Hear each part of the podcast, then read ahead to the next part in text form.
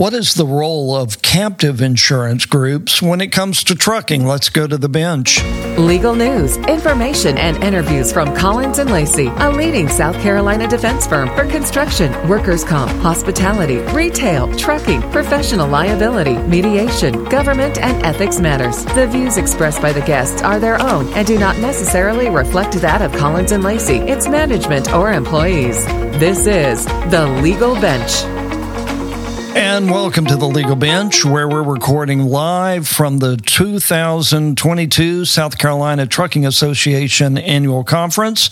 And here is Collins and Lacy defense attorney Rob Peele. I'm here with the South Carolina uh, Trucking Association annual meeting, and I'm here with John Dever of Assured Partners. John, thank you for speaking with me today, and uh, kind of tell me about your business. Rob, thanks for having me today. Uh, we are glad to be here at the South Carolina Motor Truck Association's annual conference. Uh, at Assured Partners, we are one of the largest insurance agencies, and we basically cover every line of insurance. But within our company, we have a uh, commercial transportation vertical, and under that vertical, we focus 100% on commercial trucking. Uh, and in line with that, we do over $1 billion in annual premium uh, covering trucks across the United States.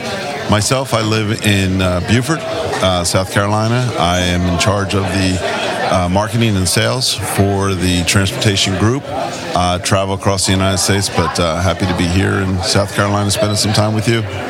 Well, great, thank you. Uh, how long has Assured Partners been in been in business or been in existence? You know, great question, Rob. A Assured Partners model, I'll answer it this way. Assured Partners model is to go out and purchase successful independent insurance agencies. And under our model, we basically allow them to operate as they have been because they are, number one, successful. So Assured Partners has been, gosh, well over 10 years. Uh, our agency has been involved with them for a little over eight years now. Okay, now how do y'all figure out a insurance business to purchase? How, do, how does that work out? Number one, is it profitable? Number two, and probably maybe even more important, do they have a specialty? We uh, we like to focus on agencies that have dedicated themselves 100% to a certain segment, uh, and in our case, it was transportation. Uh, and as a result of that, they formed a group of large transportation-based agencies across the United States. In addition to transportation, as an example, we do senior health uh, facilities. We'll do, uh, as a matter of fact, we have a golf course uh, entity where we have uh, insurance lines for that. But um, I live, breathe, eat, sleep uh, commercial trucking, so that's I'm most familiar with that part of our of our company.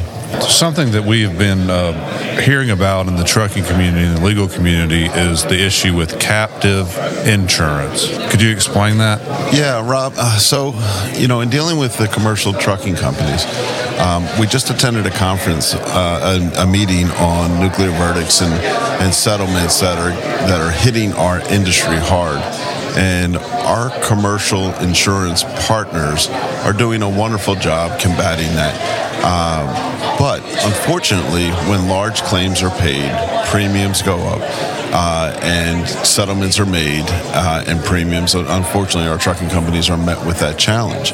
So, what we've decided to do is for a select few companies that have wanted to be more involved in the claims process, and, and, and I'm going to start and, and probably end with the word claims because it's all about claims, uh, that they've wanted to be more involved in the claims process. They've invested in their company with compliance and safety management. They're doing all the right things. Uh, they have said, you know, I'm going to try and do everything I can to operate safely. I just want to make sure that I'm rewarded for that. So, an option for a company like that would be to be their own type or own involved insurance company. So when you use the word captive, we're basically saying we are going to you, Mr. Insured, we're going to ask you to have some form of deductible, some sort of retention. And if we as a group or an individual do well within the captive, we are going to return that premium to you. If you make the investment in your company, you make the investment in safety, compliance, you have a good year, you now have an opportunity to get some of that premium back. On the flip side of that, unfortunately, if you have a bad year, you pay claims and stuff like that, you could be subjected to uh, additional costs within your uh, within your captive. It it basically allows you to have a little bit more control over your coverage, over your involvement in claims, and uh, if successful, the opportunity to get premium returned to you.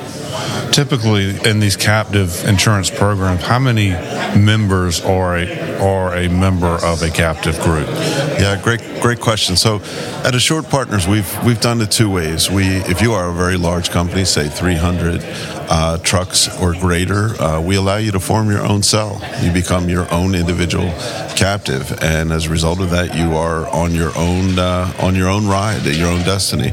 If you're smaller than that, um, we have a group captive that we look at uh, companies that spend over 500,000 in premium a year, and we put together a group of those companies together, and uh, they will form and and succeed together. Uh, so we are very selective as to who goes into that.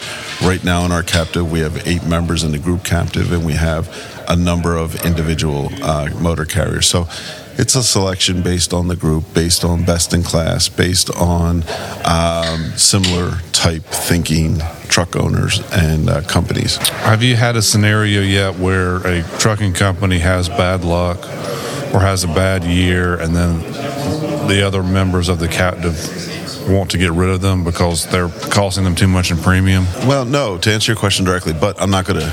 Uh, I'm not going to suggest that we have not had claims. Um, what we do is we vet, we vet, we vet, we vet, and we look at your loss analysis. We look at least five years, and we see what your loss analysis has been over that five years. Uh, equally important, we look at your hiring process. We look and see what type of drivers you're bringing into your company. We require all of the trucks to have uh, forward-facing, driver-facing cameras. We, we rely on telematics. We are looking for companies that have invested in accident avoidance systems. If you're doing all of these things, Will you have a claim? Yes, it's inevitable. But we are betting on the fact that you are going to limit your exposure. You're going to limit those claims. So, are we prepared to have claim activity within the group? Yes. But we can look every member in the face and say, hey, we have vetted each one of these companies. This is what they've done over the last five years. These are the programs they have in place, and we are going to continue to uh, succeed with that model and allow those companies to stay in there. So, to answer your question directly, one bad claim doesn't throw you out. If you have a change in your business operation, if we notice that you are not doing the things that got you into the captive, that is more of a potential to get you removed more than claims activity. That's very interesting. And it, it does seem like uh, this type of business model for insurance, if you're a extremely vetted company, will end up saving you money on insurance premiums in the on the long run. Yeah, and, and I'll go back to how I started. I mean, it's claims. It's claims, claims, claims. We will not allow our members to just hand off a claim and walk away. We're going to keep them involved.